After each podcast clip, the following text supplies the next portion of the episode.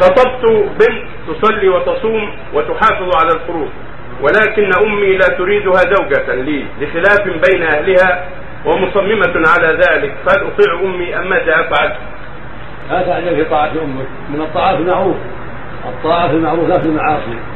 الزوجة مهمة، فإذا كانت جيدة في دينها ومستقيمة فعليك أن تتكلم مع والدها بأسلوب حسن والعبارات الطيبة حتى ترضى إن شاء الله، وعليك أن تقوم مع الزوجة بالنصيحة أيضا حتى تقدم الأخلاق الفاضلة والسيرة الحميدة لأمك، وأنت لا يقع التباغض بينها وبين أهلك.